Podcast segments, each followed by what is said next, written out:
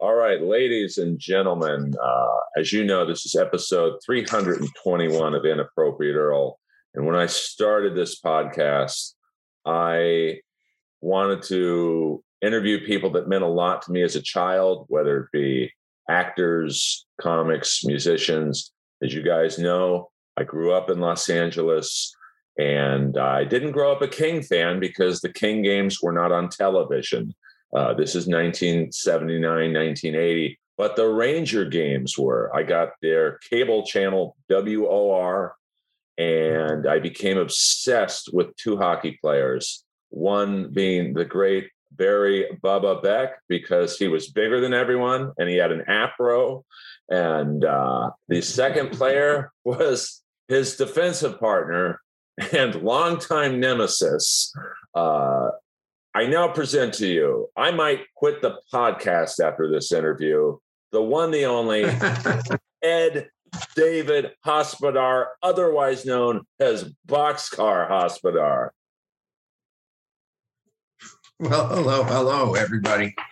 So happy to be on. I have been avoiding many a podcast, many a radio show, um, and had a moment of reckoning and said, after Jimmy Fox had told me you were going to call, I'll go on. Jimmy's been good to me and uh, a good friend of him then, or I don't know if I can call you a good friend of Jim Fox Earl, but as jokingly goes, but well done. I'm not going to lie to you. We've never met before, me and Mr. Fox, but I reached out yeah. to him uh, I mean, I'm not saying I'm a famous comic, but I guess I'm well known. And uh, yeah, after the Tom Wilson incident uh, last week, I jokingly tweeted, "Hey Jim Fox, can you get me Ed Hospodar's number? I think the Rangers should sign him for Wednesday's game." Um, so I'd like to start off with that, even though I know you had nothing to do with the incident. Um, I, I, it's gonna dovetail into an incident you did have something to do with. But uh, your thoughts on Tom Wilson? Personally, I thought he should have been suspended, but you played the game and you certainly played in the roughest era. What do you think should have been the scenario there? Well, you know, the game has changed from the way the, it was back in the 70s and 80s. We'll say that much. Uh, and to the Rangers' fault, when something like this happened, I guess you still need to maybe have those enforcer types out there. And from what I'm led to believe is this um, Tom Webster is pretty tough dude, and there's only like one guy so my sources tell me is Reaves in Nashville that may be able to take care of them, going one on one. But when you're a repeat offender, as he was is, and you take advantage of mm, that guy's that's not his game. He's undersized. He's a star. The league's got to protect those guys, and I kind of go back like I went after stars. I went after Wayne Gretzky. Uh, I but he had you had uh, McSorley, you had Semenko, and a whole bunch of other guys on that Edmonton team that could handle themselves. Mind you, we also had Dave Brown or Don Nachbaur, or we Rick Tocchet. Um, we had a lot of Craig Berube. So we had our share of tough guys to go along with it. But when you take a guy and you bang him to the ice like that, and you're a repeat offender, I have to think that he knew what he was doing and he just just didn't care. And that's not the way the league is right now. You know, there's some yeah, they I still they're too expanded. They're in Phoenix, they're in you know, they're in Florida. They're they're still in they're back in Winnipeg. the league's doing well the league's doing well and it doesn't need to sell seats by some guy going cuckoo. Like i believe i got paid to sell seats. September october november you're up against football season. You're up against uh, uh, college basketball of college football. You know the nhl could sell seats so they needed a sideshow. So the freak was me uh, and a bunch of other guys. So I think he should have been suspended a lot longer. And I absolutely think that he th- knew what he was doing when he banged him to the ice. The Rangers had nobody on their roster to defend themselves. And wow, he was a true wrecking ball. What JD, the general manager, get fired. The president gets fired. And, you know, Mr. Dolan keeps on Mr. Sather.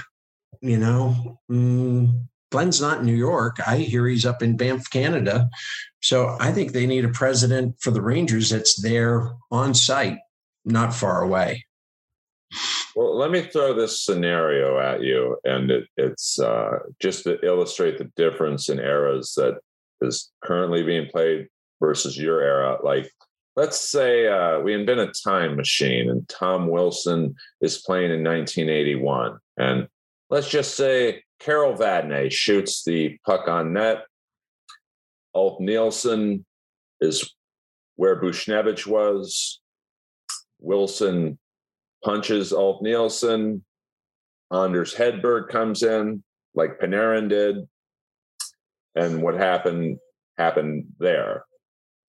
What did the Rangers do the next shift? Like to me, I envision that very next shift, you come out, Barry Beck comes out, Eddie Johnstone, Nick Fotiu, and hell, we'll put Frank Beaton at center. Well, look, Tommy Laidlaw, Kotsopoulos. Um, you know, we had we had a lot of boys that can come back at you and go, and you know, you and and the Flyers did too. And then it got down to you know, you're. I want to say now that there's so much depth on the fourth line teams can play. All the guys can play. Everybody, you know, all the shifts. They the shifts are shorter. The guys are stronger. They're healthier. They're not smoking. They're not drinking. You know, you're they're. I'm not saying they're better players, but I think they're better athletes. They're better conditioned now. And you know what? There's a lot more online. Guys are playing now till they're 40. We used to be, hey, 10 years and see you later. You're out of the league. Why? You know, no charter planes, burgers afterwards, no healthy regiment, no uh, protein shakes, no, they're athletes now. But guess what? You play four or five years in the NHL, you potentially could set yourself up we used to go in the locker room and say, "Oh, what do you want to do? Oh, I want to move back to so and so Canada and be a police officer like my dad, or oh, I'll own the. I would like to have the general store, or just go to be a, a fireman or something." Well, or I wanted Daryl Stanley. I want to have a hunting and fishing camp. Guess what? He went back, bought the land with what he made, and he's still he's doing what he loves to this day. He has a hunting and fishing camp in northern Alberta and you know big but they're making money now like serious money that you can retire on. And you know they're real athletes. And i just don't with the fact that he's done it before i just have to think if I, i'm looking at him i'm not cutting them a second chance because i know with me they just let it go. And look you go after marcel dionne that was wrong and I got three games. This guy bangs the guy to the. Um, I get I get suspended in the playoffs for going after Marcel Dionne. Didn't even hurt him. Maybe caused a ruckus, the most amount of fines. Maybe he, he didn't even get he didn't even get suspended. Didn't even get suspended. That's that's like ah, and and then wow, I couldn't believe it. Anytime well, you bang a guy to the ice, an elbow to the head, a butt end, a stick to the face, you know, uh, I truly believe these guys know. These guys know it's not one of these one-offs, and he sh- he should have been suspended. But the Rangers had nobody even up in the stands paying, you know, paying minimum wage. They would come down and in order to go after him. But to their credit, all the guys dropped their gloves. And you know what? That's the crazy thing is would you risk if you were good like would you risk really fighting and you know here's here's a good question of for the league to think about. The next game five players come out on both teams, and one team has to put who they're starting and all that.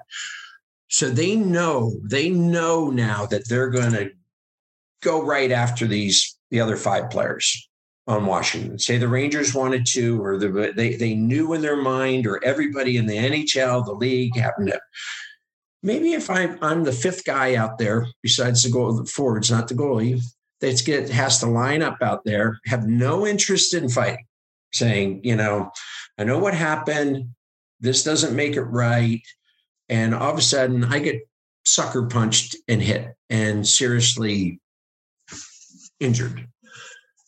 And I know that guy knew he was going to come out after me. I didn't even drop my gloves, and he just came over and started pounding the crap out of me. I would think that the NHL might watch because say that there might be a guy get hurt that one of these days says, "I'm going to sue you. Uh, I'm going to sue the league. You knew what you were doing. You had intent.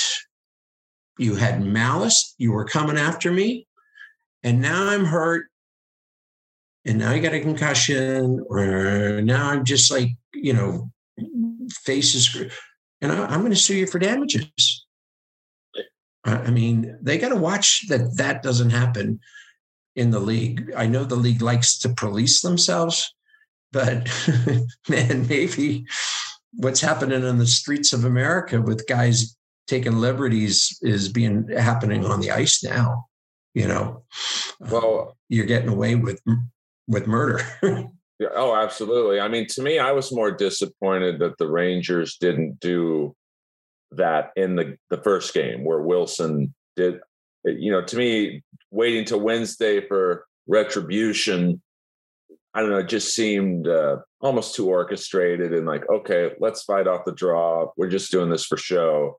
I, I would have rather have seen a reaction in the game Wilson actually did that to. I mean, because I know. Oh, the, absolutely.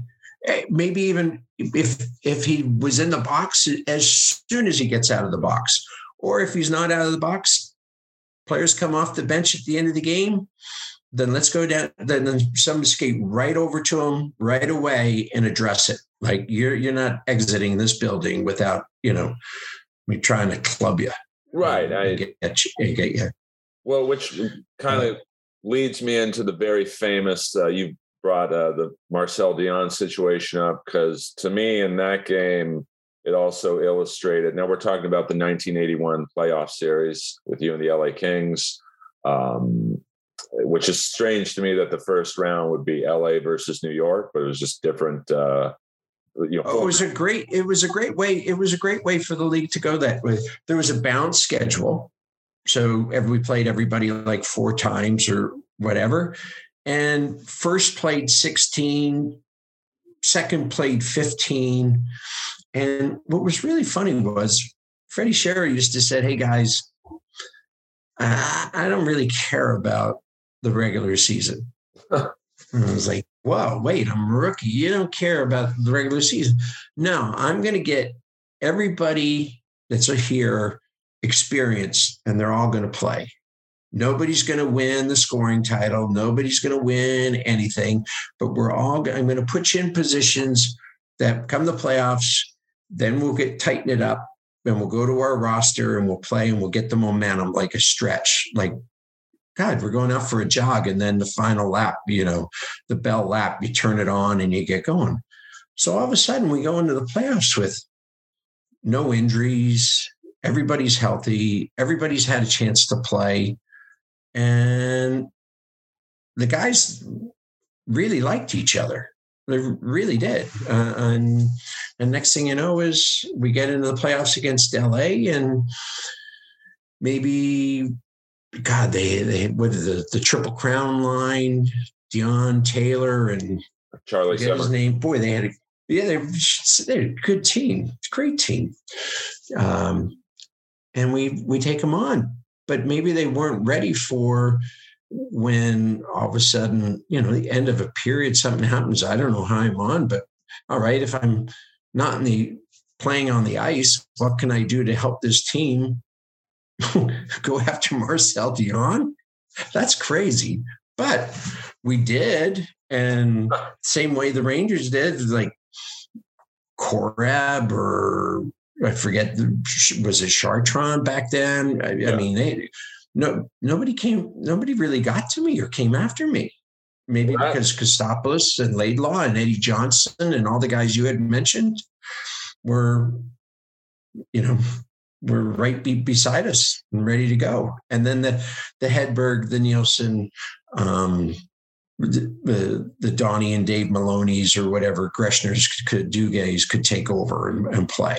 Um, but after wrestling for 30 minutes, Marcel Dionne with me, his tank had to be empty you know, wait, I'm ready to play a game, but I just wrestled for 35 minutes and that never got hit. And then a goalie comes after me and I punch the goalie. And then Nicky Fotiu, anybody that has a chance to go back and watch the video, it's it's pretty funny, but very entertaining at the time too.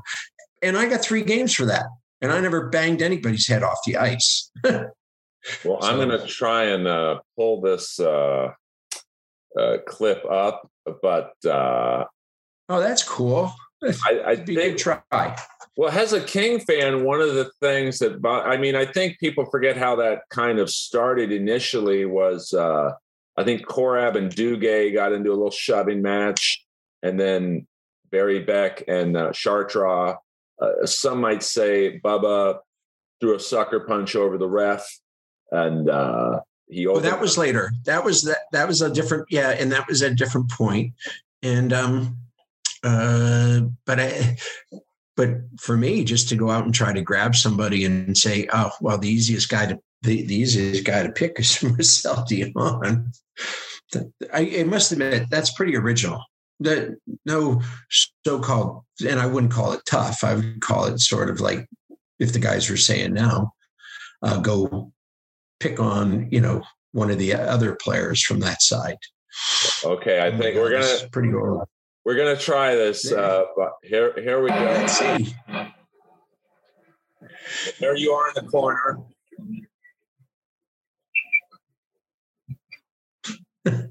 Be careful here with all the teams out on the ice.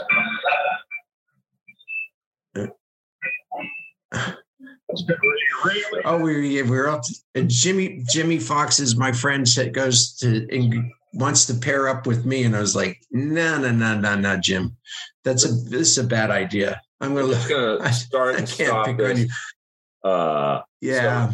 So, as the initial uh, gathering you had words with Hardy and Haas, uh, Hardy and uh, Korab, and uh, then Jim Fox is in there trying to. I'll assume he's going, "Hey, uh, Ed, let's be cool.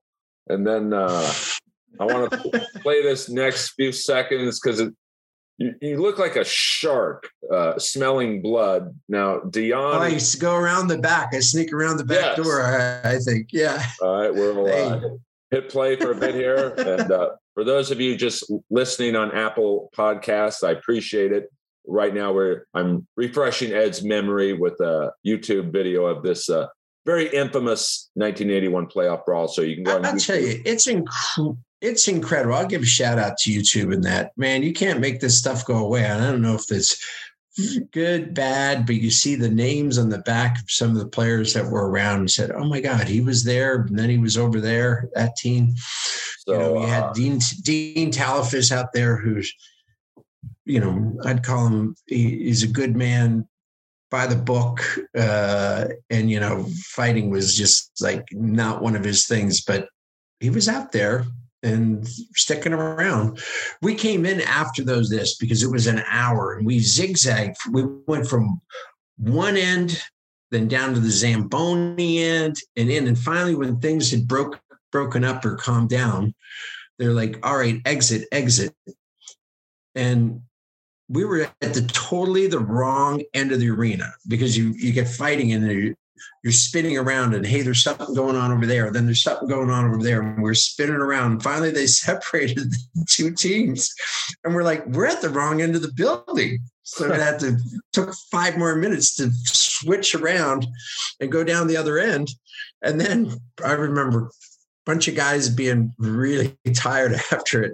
It was just like pull up a chair and face the shower and let the water just run on you because you were exhausted. You were like, it was a really good fight or wrestling match. And you was just like, oh my God, this is, that's incredible. Now I'm going to so, mute uh, the YouTube. And here's stuff. a funny story. Freddie Shero used to, Freddie Shero used to have, God bless him, and it's true, six beers.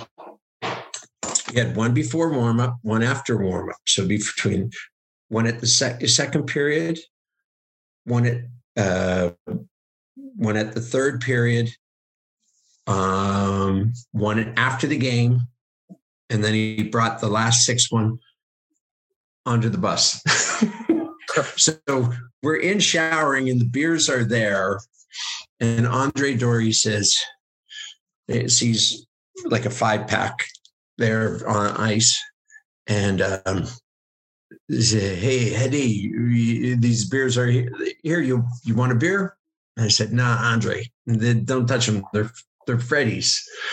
And he says, "Nah, nah, the coach don't drink. The coach got to work. He's got to play out there." And I, Katsi, I'm telling you, don't. And the next thing you know, he's standing there with a beer. And Freddie walked around the corner to grab one and Andre was there. You were supposed to turn your back and you know shower up and look so Freddie could sneak a beer and, and have a beer while he figures things out what's going on for the next period.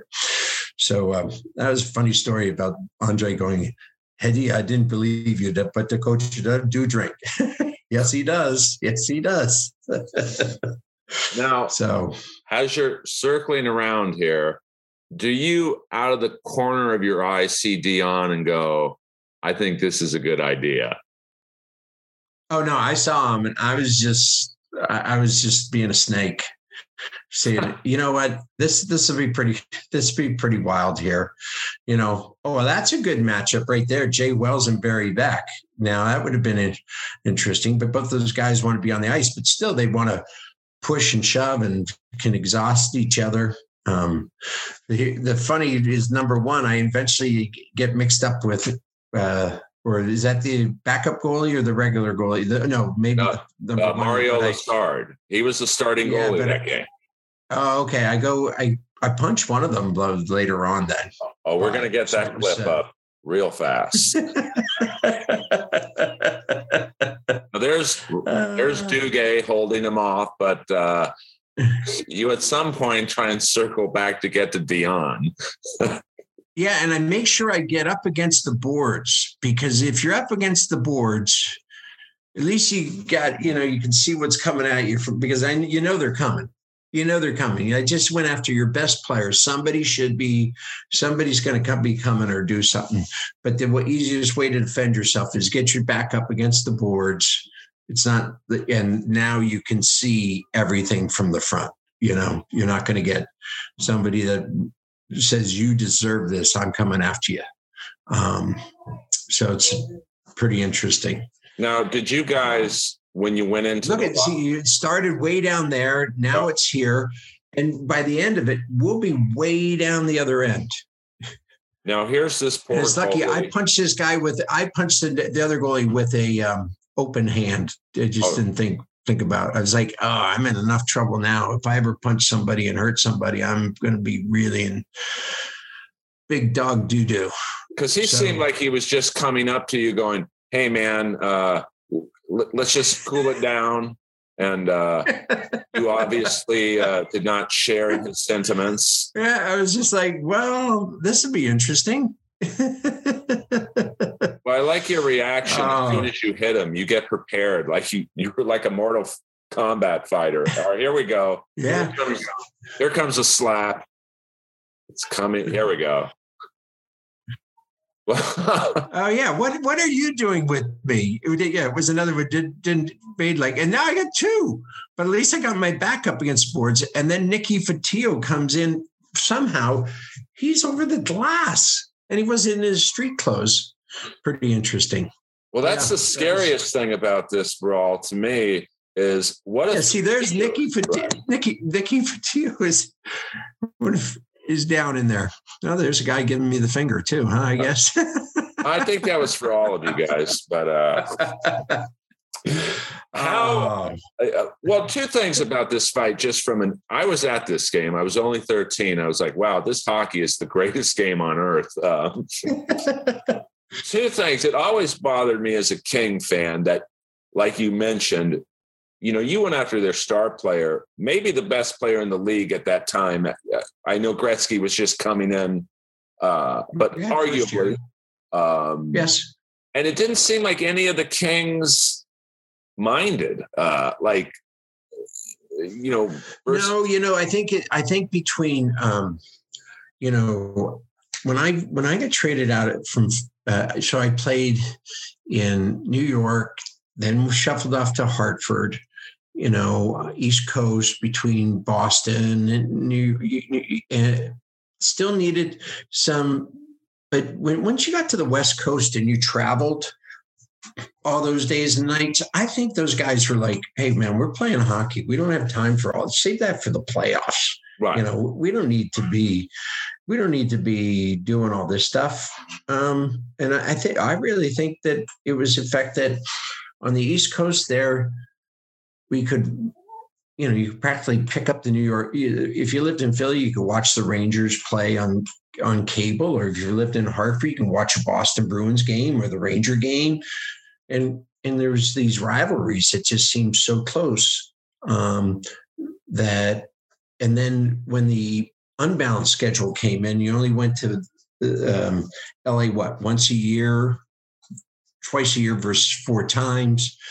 I think that the rivalry started. It was a drive, you know, it's a drive from New York or from Philly to Washington. It's a drive from Philly to the Devils, a drive from Philly to the Islanders, drive to the Rangers, drive, drive, drive, or take a you know two hour train. It's really easy to start down and play them eight times a year. It's really easy to start on liking guys, you know, um, and carry over. Just and fans get so into it. The Rangers Islanders series, you know, with Potvin, Gillies back in the day in the early 80s between the Rangers and that. They were some really good, and the fans were just brutal. It was so bad that Fred Shero said if you weren't, if one extra guy would go um, dress for warmups, and right after warmups, if he wanted to, he could get a limousine or take a taxi home. He didn't have to stay in the building to watch the game. And if you're a healthy scratch, just stay back in Rye, New York. Don't come to this place. You'll get just mauled and yelled at and everything. So it's pretty crazy, pretty crazy stuff. All right, now we're rolling. I, I think the, the the game is the game has changed so much. The TV contracts are big. They want to get them over fast.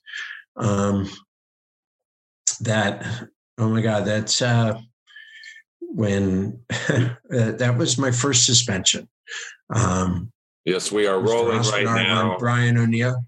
Uh, Yeah, right now, for this- you uh, people who can't see on, on Zoom what we're doing, we're watching uh, Mr. Hospodar uh, introduce himself to Mel Bridgman in the corners. Well, you know what happened? I went after uh, something. So next thing you know is they put out uh, oh Mel Brit. I I broke Kenny Linseman's nose Good for you. earlier. Yeah, yeah. Everybody says, but then, like you said, immediately responded when we were on the ice with Behn Wilson, Moose Dupont. Oh man, uh, uh, Jack Bridgman. McIlhargey. Yeah, and it was like, and we had well, Barry was out there, but then uh, D- Davey Maloney didn't belong out there. There was a, a couple of Smurfs out there. Doug Sulliman didn't belong out there. We were out of our league, and they just all just said, you know what, we're going to deal with it. But what's funny here, and you'll see it later in the as I I got roughed up Kevin Collins for some knucklehead move was that Kevin was a good guy. Like the I felt that he got in and held me over, and then I was able to get punched because you know both referees didn't break it up at the time. But when I'm going off the ice, the trainer's chirping to me, the ranger chirp, and you go right in between the two the two benches in Madison Square Gardens to the home bench. So the ranger had his mouth going. And when you go onto the bench, there's like a four, six inch lift and then another six inch. So the rep, so the coach could see over the players and, and watch. Well, when he's chirping at me. I make like I'm going to punch him again, just like I did at Lessard. And he steps back and watch this. It looks like I decked him from far away. And that just solidified me. And then everybody came after me, like right here. There's the, there's the, and I make like I'm going to punch him and he falls back because he gets scared. He's chirping at me and he falls back. Then you got DuPont. Everybody comes. There was only one guy in the Rangers that came to help me then. Well, there's Mario Marois, but it was really um, Warren Miller, fourth line center, that came back in. And he was like, he was my roommate. And he said, No, Ed, all I was going to do is try to get a check from you for the month's rent because before they killed you. so I started that fiasco there. Mm, again, with with the league knowing that, and if you could get away with doing stuff like that and still get away with it, I don't think that's the hockey. You know, I'm not so, yeah, I did it. I was over the top, but that's not hockey. That's, that's that takes away from it. But it sure makes sure made hockey fun back in the 80s when some sort of craziness would go. I mean, the Broad Street Bullies sold out every arena they came to ahead of time. You wanted to see um, Davy Schultz, Bob Kelly, um, you know, Big Bird. They all had nicknames back then. It was wonderful. Um, it was wonderful and packed the arenas. Um, so, but I think hockey's come around now that it's got players from all around the world, all throughout from all of North America now Florida, Arizona, Dallas, California is represented. Um, it doesn't have to be played like that. A guy shouldn't have to worry about making a living and some wild dog uh, coming along and, and getting them. And that's the the tricky, the slippery slope that say the Rangers were on. Now, here's another thing. After something like that happens, does a GM deserve to be fired? Does, you know, I don't know if JD deserved to be fired, nor the president of that. You know, this league is tricky. Um, the Flyers, I thought, had a great team this year and didn't show up for the season. You know, you get, it's funny. Well, like Very funny. To me, I'd like to see like a, almost a mixture of the era that you played in with, you know, the, the great skill, uh, you know that is present in today's game. Like you know i'm a kings fan you know i watch every game and like there was a few incidents that uh, you know some of our best players like we have an 18 year old defenseman out here named tobias bjornfot and uh, one of the uh, i think it was uh, stephenson on the vegas knights elbowed him right in the face uh, he, was knocked out the rest of the game. No King went up to this guy Stephenson and be like, "Hey, man, uh, why don't you do it to us? Uh, so I, I, don't like that part of today's game where there seems to be uh, uh, almost an open invitation for cheap shots, knowing there will be no retribution. Well, I think, and I think the league's got, got to get around to it because headshots, just like in football, going out. But some sometimes too, it happens so fast, so fast. You can have a guy come and then all of a sudden he thinks to duck you know instead eh, or to get eh, or, and he drops his head and you can't you just can't do anything about it and i loved all the old players the curt giles the bobby bonds of the day that would just go around crashing into people and you know you'd see the board shake in a and the ripple effect around the glass was fun at the old Spectrum. Um, but you know, they're, they're, made too much money, and when these headshots happen, um, it's it's wrong. And you know what? I knew what it was doing, but for crying out loud, guys, if you're in the league six years and you know, keep your head up crossing the blue line. Otherwise, Giles will be coming across or I'll come across and, and wipe you out. And they'd still do it. they'd still do it. Um, Keith Acton, I could hit him once or twice a year. He'd playing against them. He'd come down, I'd wait, and all of a sudden he, I knew his move. He likes to cut. Keith, you got to give that move up. You know, uh, it was pretty funny though. Going to Buffalo, I had to go and say, I went into the locker room and I had Clark Gillies was there, and Clark Gillies knocked my teeth down my throat and broke my jaw. I knocked Mark Napier's teeth out in the playoffs of 85 or whatever. And Mike Ramsey's teeth I knocked out playing against him in Buffalo. So now I get traded there and I'm like, God, uh, gosh, like I could go in this locker room with all these guys that like we have we have history with. So I said, I guess you got to clean the, you know, got to get it out, say sorry, and we got to be teammates and get over it and move forward. So I called Clark and Mark and, and uh, Rammer out and said, "All right, to you, Mike Ramsey, to you, Mark Napier, I apologize for knocking your teeth out." And Clark Gillies, you owe me apology for knocking my teeth down my throat. and it was like weird, but we got we got over it. Um, not really. You know, I mean, I still feel terrible uh, uh, on forgiving and receiving, but back then, I had I had no care in the world. Single guy, mm-hmm. had money, had you know fame, had that, but you know, thinking about going on like and the league seemed okay with it. You know, they just fine you two games. What's that? Seven days? Wow. Three games a week?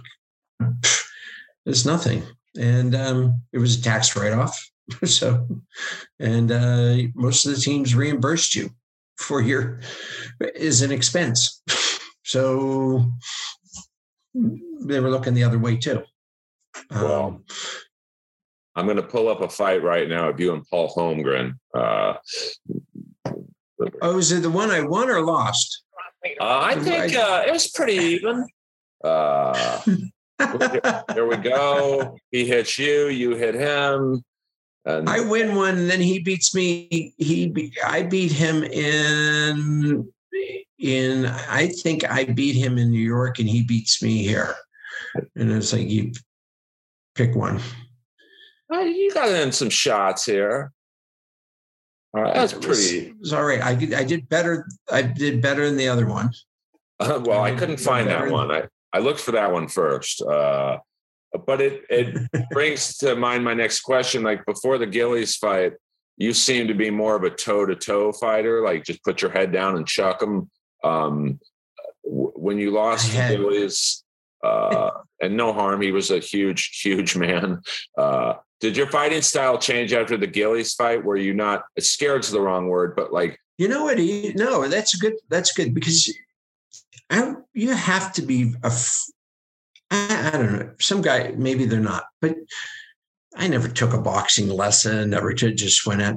Most of my fights came from after uh, a hit, a check like it was it seemed like all right I got away or it was to lift the team in a moment go uh, you know if paul holmgren's off the ice he's scoring 25 goals a year and he's and a guy that's scoring one can take him off the ice and all our Hedberg and Nilsson and all our Murdoch can all skate around feeling a little bit more comfortable, then it's a worthwhile trade. It was a worthwhile trade.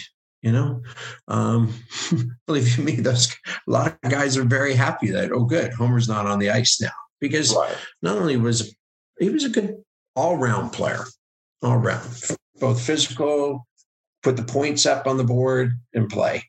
Um, that I love the guys like Homer, Al Secord, the guy that played in Chicago, get 180 minutes in penalties and still score 45, 50 goals a year. Probert, you know, another goal scorer, but put up his penalty minutes too. Like those guys were the real deal. With Clark Gillies, who would fight, but nobody was really stupid enough to want to really fight him. You know, um, well, he mentioned uh, I, I saw in an interview where he talked about uh, uh, your fight. He said that you had, um, I think, not cheap shotted, but maybe roughed up Mike Bossy in the corner, and he's he mentioned literally chasing you up the ice, going, uh, "Not today, boss. You're going to take on me," or something to that effect. Uh, I, no, you know what, Clark? Uh, if he did, then, but I we got into it the game before and had the and I pushed him somehow. The the bench was open. I don't know if the guys all came off and we were along the bench, and the door to get on and off the ice, the players' bench should open, and I pushed and I pushed him through, got him through it. So now he's down sitting because he fell backwards. There was no boards there. You couldn't see it right by the blue line. And then Herbie Brooks was there and said, let him up, get him up, which was right, you know.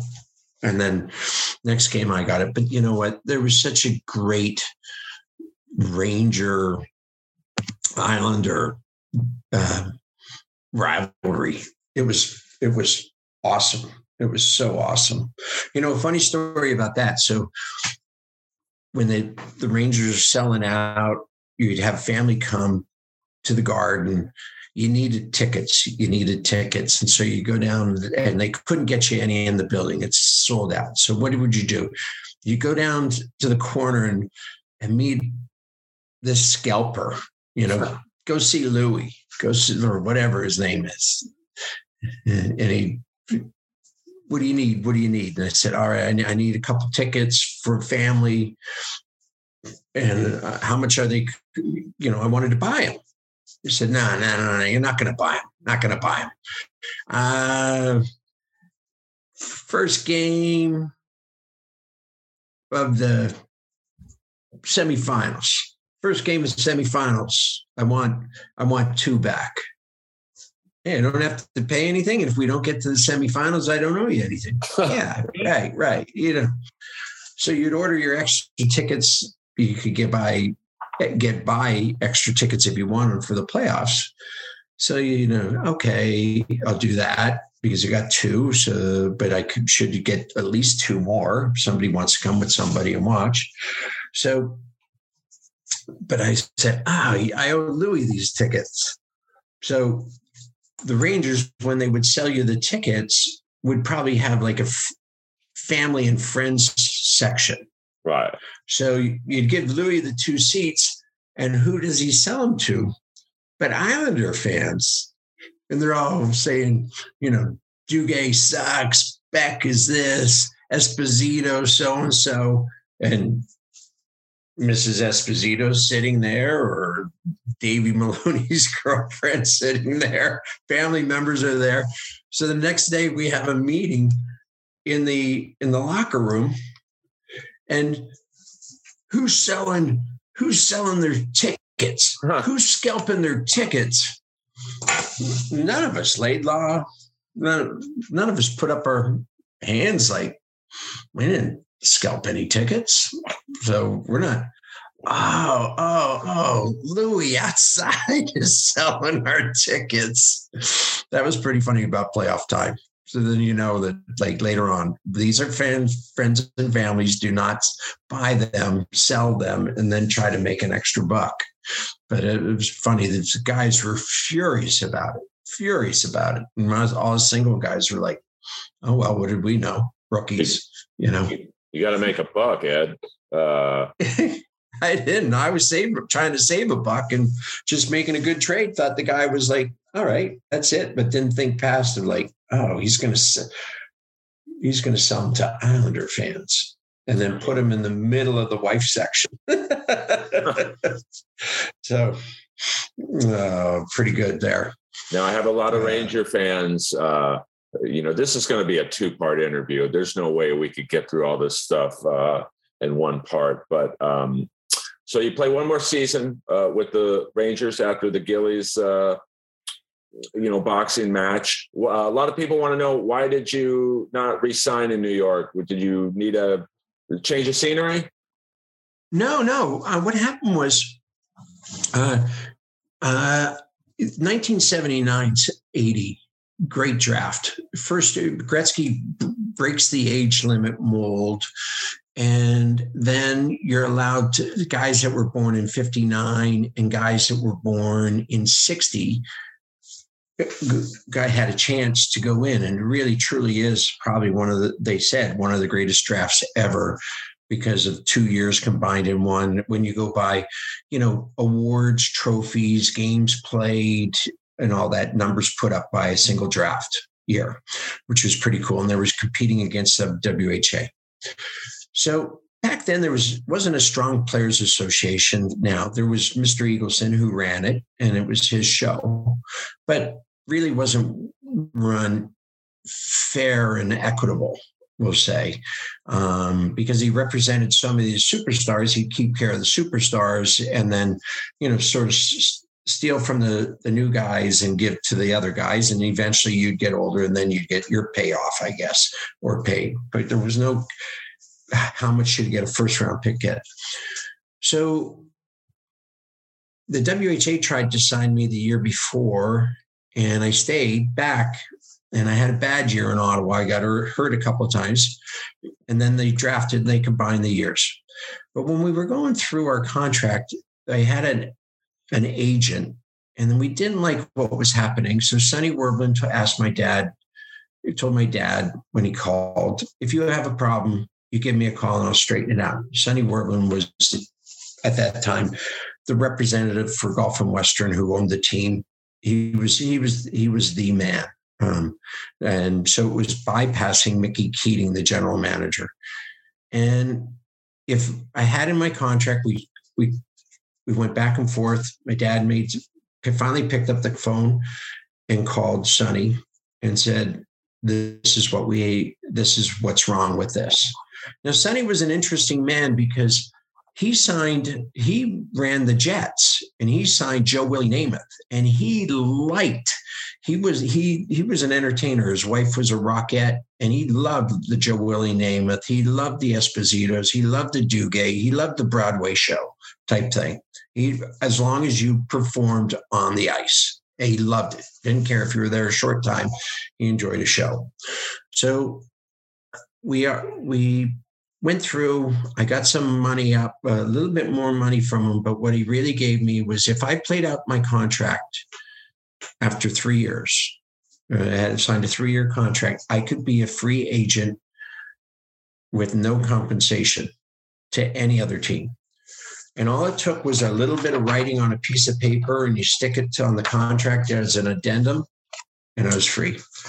So I really wanted some a little bit of more money. It was we're not talking about, but it was enough that my, and I really wanted. I played out my third year, went to training camp, and they said they'd get the contract done. Well, then I guess I wanted a little bit too much because then they traded me. I signed the contract, and I was immediately traded up to Hartford. well. And I had just taken a two-year deal, but it was good. So I take and I play out two years in Hartford, and I don't want to return to Hartford. Don't want to return to Hartford. My dad, I'm an American. I was born in Bowling Green, Ohio. My parents are from Pennsylvania. So they're returning home uh, to work for Campbell Soup. Campbell's is Camden is right across from Philadelphia, so my parents could watch me play. I was attending uh, Villanova um, in the summertime uh, to go back to school. Uh, and I wanted to play with the Flyers. I really wanted to play with the Flyers. So I played out my contract in Hartford. And on the magical day, I was going to school at Villanova, but I had the day that it happened, I went over in Moorestown, New Jersey, uh, near Cherry Hill. My dad lived two blocks away from Bobby Clarke. So I just walked on over to his house when I was a free and knocked on the door and said, Hey, on on Monday, I'm going to be a free agent but he looked at me like, ah, Hospodar? Yeah, what are you doing here? Ah, I said, my parents live two blocks away from you and uh, I want to be a flyer. And you're the new GM. So he said, come on in. Like a beer. And I said, no, nah, I got to get home to eat, you know, Sunday dinner. But I wanted to come over and tell you I'm a free agent. He said, well, have your lawyer call me, Larry Kelly. So I go back to Villanova uh, into the dorm.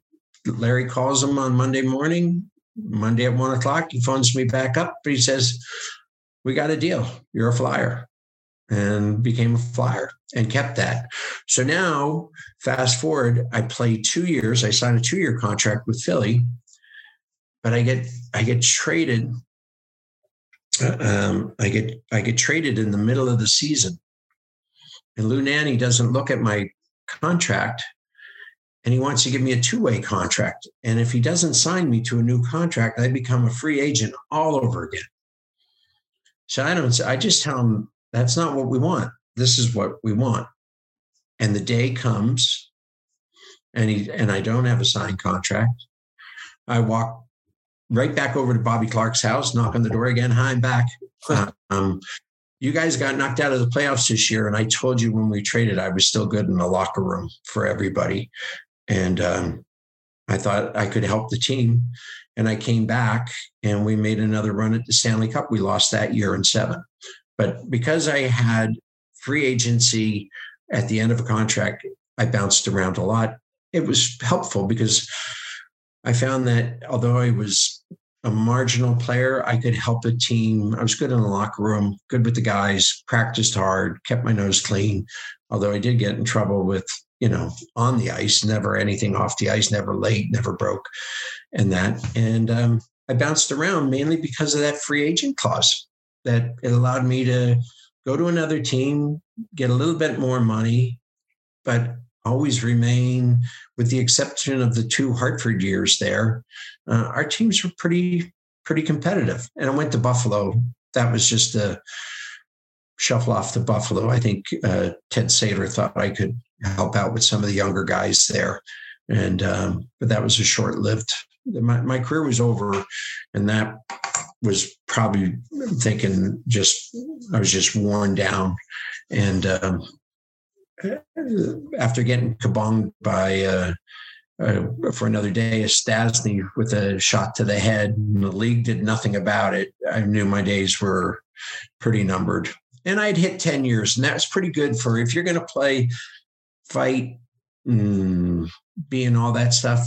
You get ten years out, that's pretty good. That's pretty good. Do you think the league looked at you, uh, uh you know, in terms of the Stastny cross check? Uh, you know, like, okay, this is the guy who uh, had a, when you were in Hartford, you had a pretty uh, vicious elbow against Jan Erixon. And, uh, you know, uh, I'm going to play a, a, clip right now of you. Um, and my favorite part about this next clip I'm going to show you is if you watch it with the Flyers announcers, it says in Hospodar with a good check. And then you go over to Sam Rosen, same play. Uh, Cheap shot by Hospodar. Uh, this is when um, you introduce your stick to the back of Mr. Greschner's neck. Uh, your recent. So here we go. We'll play. We'll let it roll, as they say, as the kids say, right here. Bam. oh, with Gresh, yeah. And here, you know what? That's how sick. That's how sick I was.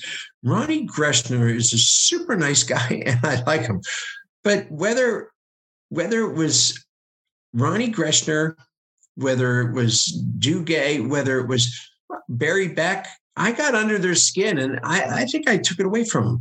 Now, if that's George McPhee, it is. Is that George in the fight? Now, here's a great story. Great story about this one. He punches me, and I have a tooth that was at that posted in, and that tooth cracked. But when Clark Gillies beat me up and hit me he hit me over the head hit me in the eye he cut me. So i thought all right i'll duck my head. He'll punch me in the helmet. He came and with an uppercut and his fist fit perfect up over and down. So four teeth broke perfectly off jaw and were in the middle of my mouth. So they put me to sleep pull it out wire me shut for eight weeks. Mentally you got to get over that. That's what really hurts. So so now I'm go to the Flyers and I'm going to fight again, but I always wear a mouth guard. And George hits me with a punch and cracks that post. So one tooth is in the middle, and I can't get it out. Uh, I, I can't break it or do anything. So we go in the locker room, Pat Croce. I said, get it out. I'm not going back out on the ice without a mouth guard. I'm just, I think a mouth guard is so, even though you're exposed, no play, get it out, get it. I said, I'll get something to get it out. Stay right here. So I leave the trainer's room. I walk out. I go in the skate sharpening room and I find a pair of pliers or set of, set of pliers go marching back, lay on the lay on the bed or whatever they have there where they stitch you up, and give them the pliers. He said, "What?" I said, "Crack it, crack it, just crack it, just pull the, get it out of my mouth." So Pat gets up, straddles me. Sudsy, the trainer, and Turk Evers are holding my legs down. Keenan comes in the room wanting to know and looks at Croce holding the pair of pliers. And the dentist said, uh, nothing, you come to the chair. And I said, well, get out of here. You don't want to be part of it. And Croce thing puts it on my tooth and just gives it a quick little nudge. and he's got, got the tooth, the post, and everything is all out. Put the mouth guard in and go back out and play. Um, that was from that fight right there, the, the famous pulling my tooth with a with a pair of pliers to go back out onto the ice. George right. McPhee with the left. He was a lefty there. Tough, tough, tough. George McPhee. What a great competitor too. Right, well, this, Not doing bad too poorly as a GM either. No, I liked how he. uh you know, he's the one who went out and got Ryan Reaves, who was uh, like we talked about in the beginning, probably the only guy outside of uh, the guy the Kings had, Kurtis MacDermid, to address Mr. Wilson's attitude problem. um, uh, so I, I, know we only have a few minutes left, and like like I said, I, I would be honored to have you back for part two. Yeah, no, no, this is good. I mean, it all depends. Maybe you'll get back that nothing was interesting, but funny behind the scenes that that was the fight that George busted my one tooth, and that was already dead, so it had to come out anyway.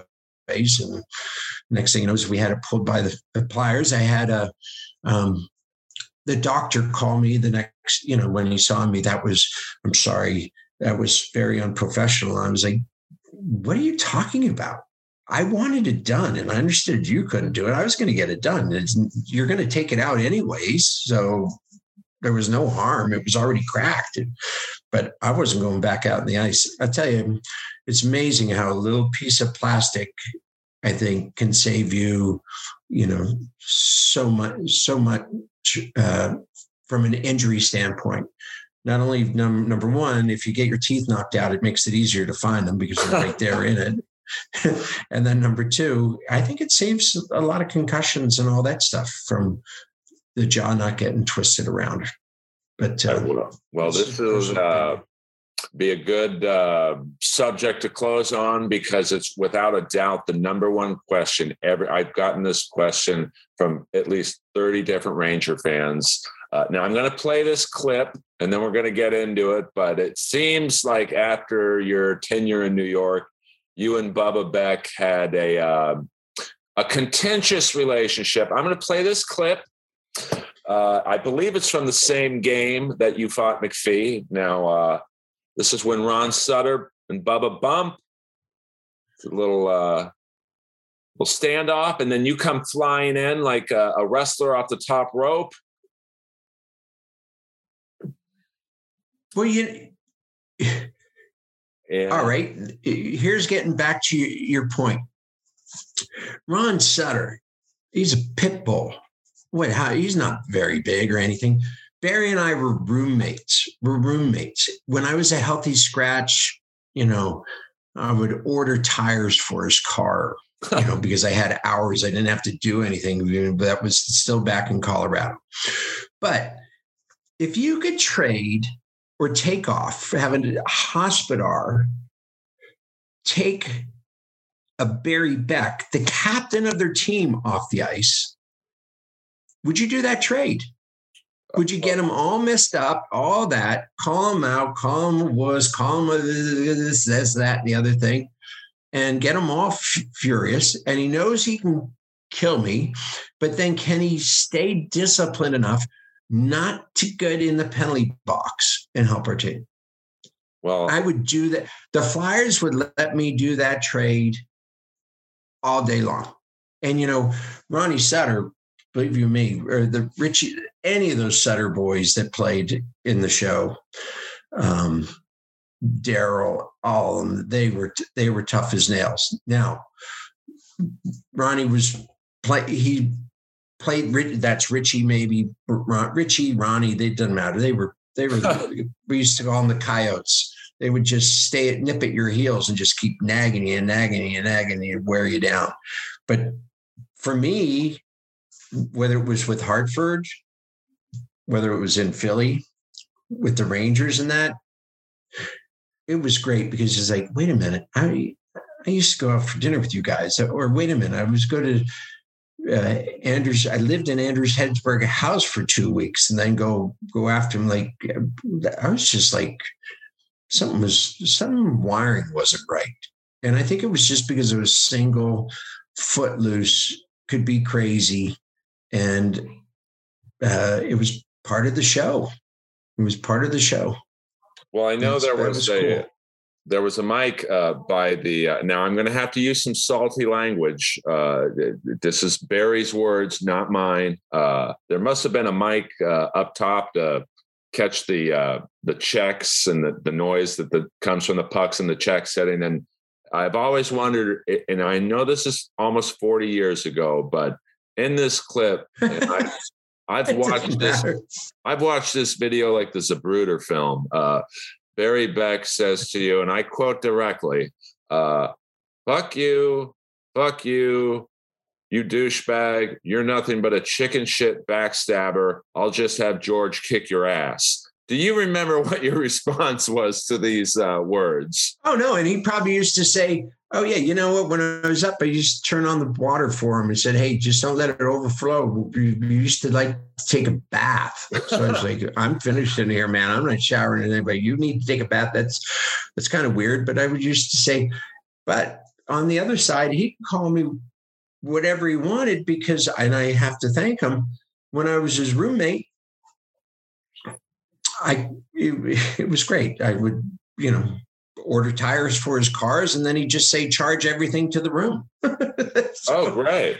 All the meals and everything were great. It was kind of fun. It was just, you, can you imagine that? I, that it could be such a disturber, like playing three years with these guys, knowing them, and then going 60 miles away and just being a thorn in their side, you know.